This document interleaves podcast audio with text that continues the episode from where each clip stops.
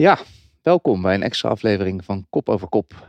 Mijn naam is Sander Valentijn. Bij mij zitten Jeroen van Bellegem, Jan Hermsen en Bobby Traxel. We hebben een extra uitzending waarin we stilstaan eh, bij het overlijden van wielrenner Luwe Westra, die zondag 15 januari overleed.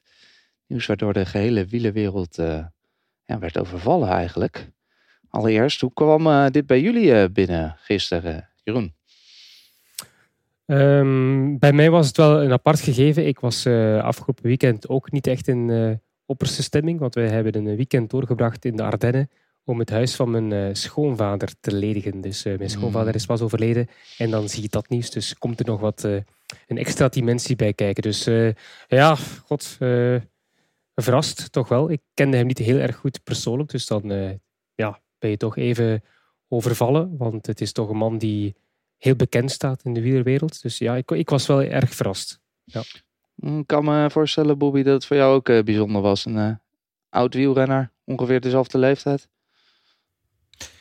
Ja, nee, ja, zeker. Hij is een jaar jonger uh, dan dat ik ben. Ja, jongens, ik ben alweer 41. maar dat betekent dus 40 dat het veel te jong is om te overlijden. Um, Nee, ik ken hem al, ik ken hem al heel lang. Ik, uh, hoe, het, hoe, het binnenkwam, dat, dat was de vraag. Hè? Dus ik, ik, ga dan, ik zal niet gelijk doorstappen. Uh, ik had wat telefoontjes en wat berichten gemist. Uh, ja, zondagochtend. Ja, je kent mij ook af en toe. Kan ik dan toch even lekker rustig op mijn eerste zondag van het jaar. Of van een hele lange periode met de cross of zonder de cross. En toch een beetje op mijn gemakske. En ehm, uh, en toen keek ik en ik zag een aantal mensen die ik niet verwachtte dat die mij op zondagochtend uh, tien over tien zouden bellen. Uh, onder andere Daan Luiks. Um, en op dat moment open ik een van de berichten van een andere wielrenner, ex-wielrenner, voormalig beroepsrenner. En ehm, daar stond het linkje naar het overlijden van, van. En toen begreep ik ook van, van waar ik verschillende telefoontjes gemist had. En dan ja, ga je maar even terugbellen. Dan ga je even met elkaar praten. Dat. Nou Jan, het is altijd gek hè, als het zoiets gebeurt op zo'n dag. Alles wat er dan uh, omheen komt. Ja, volgens mij het eerste wat je altijd doet is het ontkennen eigenlijk dat het niet gebeurd is. Dat is bij mij altijd het eerste wat over, overkomt. En dan hoop je dat het een half uur daarna gewoon niet waar is. En uh, ja, weet je, dan gaat uh, ook een beetje je, je, je gedachten gaan, gaan dwalen. En uh, hoe, hoe gek dat ook is, dan ga je altijd uh, denken. Ik, hopen doe ik natuurlijk niks. Maar je gaat dan altijd op, zoek naar de oorzaak eigenlijk van het overlijden. En de, daar gaan ook, ja, weet je, bij iedereen gaan zijn gedachten uh, verschillende kanten op. En bij mij gingen ze een kant op die uiteindelijk gelukkig niet het verhaal was. Laat ik het zo zeggen. Ja. Dat is iets wat we misschien zo meteen ook nog even kunnen spreken. Bobby, je bent uh, ploeggenoot zelfs geweest hè, van Luwe. Hoe herinner jij hem op, die manier? Nou ja, de herinneringen gaan nog wel verder terug van de, de periode dat ik ploeg, ploeggenoot ben van hem geweest. Uh, we hebben natuurlijk ook samen bij de nieuwelingen en bij de junioren niet overigens, maar bij de nieuwelingen gereden. Hij was dus een jaar jonger, dus bij de nieuwelingen is het eerste jaar dat je ook jongere of oudere renners ontmoet. En in 19... 97 was het zo dat ik naar uh, de Rabo Ardennenproef ging. RAP werd dat afgekort. En uh, daar zaten dan de beste tweedejaars beroepsrenners. En een heel klein groepje van beste eerstejaars of beroepsrenners, nieuwelingen. En een klein groepje van de beste eerstejaars uh, nieuwelingen. En daar hoorde Liewe bij. Um, ik kon een beetje uit het midden van het land, dus ik stapte op in De Meren. Daar stapte hij ook op. Dat was het eerste punt waar je dan in de bus stapt. En dan uh, zit je met elkaar te praten en uh, leuk en uh, leeftijdsgenoten. En je, je, je, leert elkaar anders te, te, ontdekken. En je een beetje praten, hoe heb je je voorbereid? Nou, Liewe die had echt de beste voorbereiding ever gedaan voor de Rabo Ardennenproef. Want die had een paar drempels op en af gereden in, in zijn omgeving. Want ja, heuveltje vinden daar bij hem, dat was natuurlijk heel erg lastig. En nou, dan stopten we in Eindhoven. Daar stapten dan weer de jongens uit het zuiden van Nederland op. En dan rij je door Limburg richting de Ardennen. En dan in Limburg ging die zijn ogen al wat wijder open. Op dat moment eigenlijk geen goede klimmer. Um, dat was ik ook niet, maar ik was gelukkig sterk genoeg om dan toch over die klimmetjes heen te komen. Uh, Limburg, maar ook de Ardennen zijn zeker geen bergen. Dat zijn heuveltjes. Maar Leeuwen die schrok zich al kapot en begon al te zweten met de heuveltjes die hij zag. En hij praatte alleen nog maar over bergen toen we in Limburg waren. En uh, Nou, dat was de eerste, niet de eerste kennismaking, want daarvoor hebben we natuurlijk vaak tegen elkaar gekoerd. Zagen we zaak vaak met elkaar in de waaier en nam je hem ook gewoon heel serieus. Met zijn lichting, een lichting van onder andere ook uh, bijvoorbeeld een Kenny van Hummel, die een jaar jonger is dan dat ik ben en zijn leeftijd. Ehm, ja, en dan um, verlies je hem uit het oog. Dat, dat heeft ook te maken met het feit dat hij stopte met, uh, met wielrennen na de nieuwelingenperiode. Um, zie je overigens heel veel uh, jongens van die leeftijd, de puberteit, dat het uitgaan, meisjes, eigenlijk veel interessanter is dan dat het uh, wielrennen is. En daar komt, een, daar komt een splitsing en dan verlies je elkaar een beetje uit het oog. Maar plots was Liewe Westra daar weer terug. En dat is met het shirtje van Krolstone onder leiding van uh, Marijn Zeeman, dames en heren. Maakte hij zich weer zijn comeback in het, in het continentale circuit. Mooi ploegje, goed georganiseerd. En daar, ja, daar was hij weer ineens terug. Nadat hij dus stratenmaker was, zichzelf weer een beetje aan het terugwinnen. was te zwaar geworden, had van alles meegemaakt. Uh, maakte er zelf later ook nog wel eens wat grapjes over. Van, uh, van ja, Liewe, waarom zit je altijd zo een beetje, een beetje met een raar gezicht op de fiets? Ja, Bobby. In een periode dat jij op de fiets zat, heb ik me nog eens even paar keer doorgesnoven. En daardoor uh, trek ik misschien soms wat gekke bekken. En daar lachten we dan met z'n allen mee uh, aan tafel bij vakantselei. Ja, bij vakantselei. Het was een, een, een renner die veel kon handelen. Um, lief, maar ook wel hard was. Want ik hoor, ik voor, het is natuurlijk vaak dat je, als er iemand is overleden, dat het altijd een, goede man is. Maar hij kon ook hard zijn hoor. Je, niet alleen voor zichzelf, maar ook gewoon als hij op een bepaalde lijn wist waar hij naartoe wilde. Dan was hij ook wel hard voor de mensen die dan in de weg stonden. Um, ja, en, uh, maar vooral ja, als coureur heb ik hem natuurlijk niet heel vaak gezien. In het voorjaar kwam ik hem tegen. En daarna ging hij lekker naar de klimmetjes waar hij goed in was. En dan deed ik lekker de Belse wedstrijden. Maar altijd goed contact uh, gehad met hem. Een, een, man die hard was voor zichzelf, Jeroen. Lieve Westra, de renner. Zelf. Wat voor een coureur was het eigenlijk? Hij was een beetje iemand die... Hij kon tijdrijden natuurlijk. Op kassei was een soort alleskunner. Goh, ik heb me ook een klein beetje verdiept in, in zijn carrière als soort renner. Um, ja, als ik de mensen moet geloven die hem beter hebben gekend, dan was hij eigenlijk vooral bij de nieuweling, wat ik niet echt verwacht van hem, bijzonder snel. En was het ook uh, iemand die dus sprinten kon winnen. Hardrijden, dat was hij altijd al, maar dus dat hij ook in zijn beginjaren vooral moest teren op zijn snelheid, dat wist ik niet. Uh, maar kijk, dat zijn dan zaken die dan, als je bij zo'n jammerlijk feit moet stilstaan, dat dat allemaal terug opheldert. En dat hij dan wat later meer en meer gaan klimmen is. Dat hij bij, blijkbaar vroeger ook bij de nieuwelingen junioren echt niet, niet goed vooruit kon bergop, maar dat hij dat dus later wel uh, heel goed heeft bijgestuurd. Dat hij een ander soort renner is geworden die ook klassementsambities kan uh, nastreven in kleine rittenkoers. Dat heeft hij ook gedaan. Ik bedoel, als je aan Westra denkt, denk ik, denk ik meteen aan Parijs-Nice 2012, zoals de meeste, denk ik. Toen hij bijna Bradley Wiggins kon kloppen. De enige die dat jaar eigenlijk in de buurt kwam van Wiggins in een rittenkoers. En dat mm. was... Dat was Westra uh, in Parijs-Nice. Acht seconden kwam hij tekort om Parijs-Nice te winnen. Uh, in de tijdrit werd hij daar ook tweede. Dus dat was eigenlijk de wedstrijd die ik me meest ga herinneren op top van zijn kunnen. Uh, ook in, uh, in, de Roubaix, of in Roubaix, het was in de toeretappe, waar hij ook zo belangrijk was voor Nibali, denk ik, in de toerit. op de kassei, waar hij ook zo heel sterk voor de dag kwam. Dus ja, hij, hij, was eigenlijk iemand die evolueerde als renner, maar die niet alleen maar kon tijdrijden, maar ook op de kassei inderdaad, driedaagse de pannen maar dus ook heel goed kon klimmen als hij een topdag had. Maar te veel, jammer genoeg met uh, pieken en dalen. Ja. ja. Vooral die rit naar Col daar uh, op die tijdritten, waar hij echt achter Wiggins zat. En achteraf dat er nog heel veel over gesproken is. Um, hij rijdend op een, uh, op, op, een zware tijdritfiets, uh, niet 100% aerodynamisch. En dat ten opzichte van het grote Sky die alles met tijden mee bezig is geweest. Waren er echt tijden mee bezig om het beste balans te vinden in, voor die tijdrit tussen uh, de, de meest aerodynamische fiets, maar ook de meest lichte fiets in verband die Colas. Ja, daar maakte hij echt wel indruk voor het hele peloton. Hoor. En ook uh, gewoon door, ja, dat zijn allemaal van die dingen die nu terugkomen. Hij had eigenlijk door moeten rijden in Manden. Want daar was hij natuurlijk zo bezig met de ritoverwinning. Ja, rit 5 denk je nog niet, je gaat Parijs niet winnen. Maar als je dat allemaal later terugfilmt, dan denk je van shit. Maar ja, dat zijn van die dingen dat was een prachtige overwinning natuurlijk. Maar hij was er wel verdomd dichtbij op Parijs niet winnen. Het was een man die hard was voor zichzelf. Bobby zei het net al. Ik uh, weet niet, uh, Jan, of je de biografie gelezen hebt. Ik heb het, destijds ooit gelezen. Ehm, daarin bleek dat hij heel hard was. Hij hield juist van met de wind tegen terug naar huis fietsen. Want dan kreeg hij een extra goede trainingsprikkel van. Kon zich eindeloos voorbereiden. Een hele rit op slechts één cola en één reepje doen. Gaf alles voor de sport. misschien was dat ook wel een, een beetje een onderdeel van als je alles voor de sport geeft, dat als de sport dan wegvalt, dat je dan in een zwart gat valt.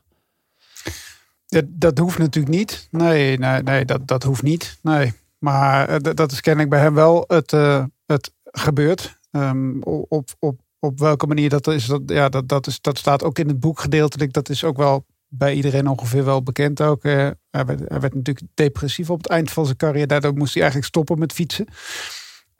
Wat daar de oorzaak van is, ja, dat is gewoon ook gewoon triest natuurlijk ook. Maar ja, je zei ook van, hij, ja, hij is lief.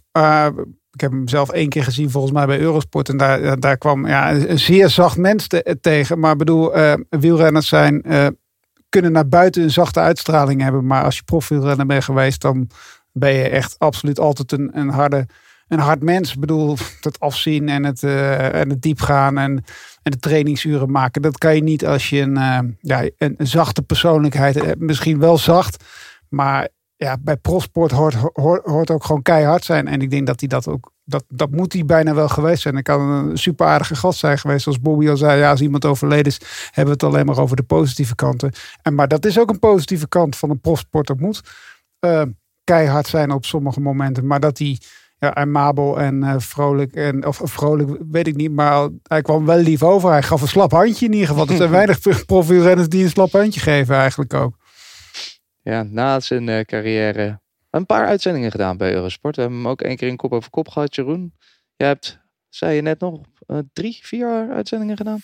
Ja, ik moest het wel even terugzoeken als ik eerlijk was. Uh, in mijn mailbox, hè, als het ging over de planning, wanneer ik dan precies commentaar gaf met Lieve. En dat, was, dat wist ik wel nog tijdens Gent-Wevelgem 2019. En ook nog een etappe of twee in de Ronde van Sicilië. Hetgeen uh, ik nog van hem herinner, dat hij een enorme passie had voor de koers. Dat ik hem niet zo heel goed verstond, dat wel. maar dat is misschien ook mijn fout in, als, als niet-Nederlander zijnde. Maar dat hij wel Um, ja, zoals eh, Jan net zei, super lief is. Uh, heel genereus naar mij toe dan bedoel ik. Uh, hij vroeg tips hoe hij moest commentaar geven. Dat toen niet al gekoos bijvoorbeeld. Of, uh, het was niet dat hij binnenkwam met de eer van ik ben hier lieve Westra en nu ga jij naar, naar mij moeten luisteren. Nee, het was eigenlijk tegenovergesteld. Dat hij zich heel nederig opstelt. En dat, ja, dat bij, blijft me toch bij van het commentaar geven bij ons. Ja. En daarna Bobby ook naar Spanje verhuisd, als ik het goed heb. Toch een, daar is een, een uh, villa of appartement geopend die je kon huren voor koersvakanties. Ja, ja mag, ik, eh, mag ik één stapje ja, terug tuurlijk, gaan? Uh, ja. Um, het, het, vooral het, het, abrupte einde van zijn, uh, van zijn carrière wil ik eventjes uh, terughalen. Uh, want daar ligt een van de ehm, een van de vuilkolen die uh, Liewe later weer is, uh, is ingevallen. Of, of plots ingereden, moet ik eigenlijk zeggen. Het is namelijk zo, het ging op het laatste van zijn carrière eh, misschien niet al te goed meer. Hij vond het moeilijk de, de, de, de, de juiste momenten dat hij nog eens even de, de, bovenuit stak. En ik denk dat dat ook met zijn oude manier van trainen had. Hè. De, de, de echte instelling van blijven trainen en hard voor jezelf zijn. En niet meegaan met misschien uh, trainingsontwikkelingen. Um, en daar zat hij dus al een klein beetje mee te spelen. En toen kwam daar in uh, 2016 uh, de Baloise Belgium Tour. En ik weet niet of, of, of, of Jan daarna refereerde met het einde van zijn carrière. Maar de Baloise Belgium Tour, etappe 4. Tremelo richting Tongeren. Dat was de valpartij van Stig Broeks.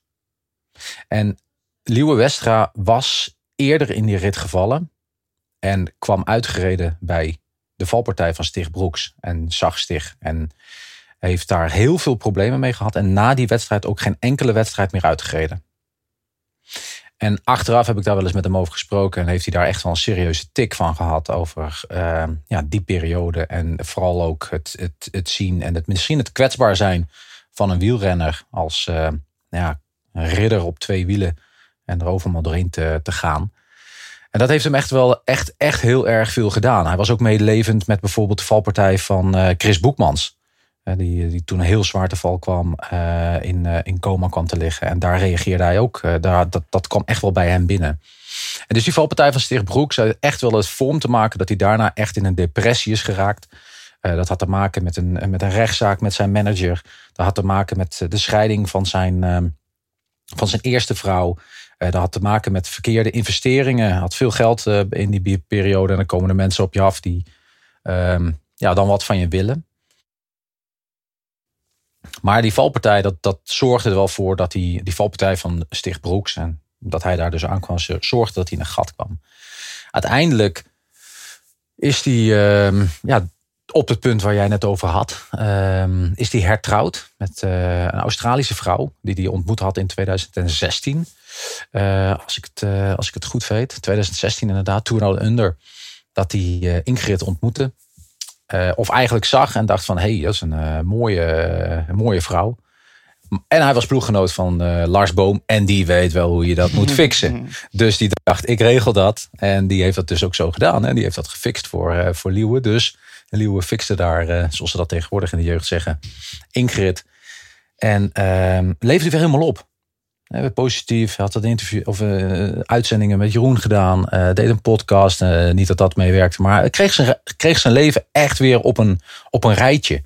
Het ging goed met hem. Hij verhuisde dus inderdaad naar, naar Spanje. Daar begon hij een fietsvakanties inderdaad. In een prachtig mooi pand met verschillende kamers. Uh, rensters als Sirien van Androoy, Van Empel, uh, Floortje Makai, uh, Babette Rosalie van der Wolf en nog heel veel andere wielrensters kwamen daar om daar te trainen. Maar ook in begeleiding met Liewe te gaan trainen, omdat het best wel gevaarlijk is om daar te trainen. Um, december 2021 was ik in Spanje, zoals jullie weten. En veel contact met hem gehad in die periode.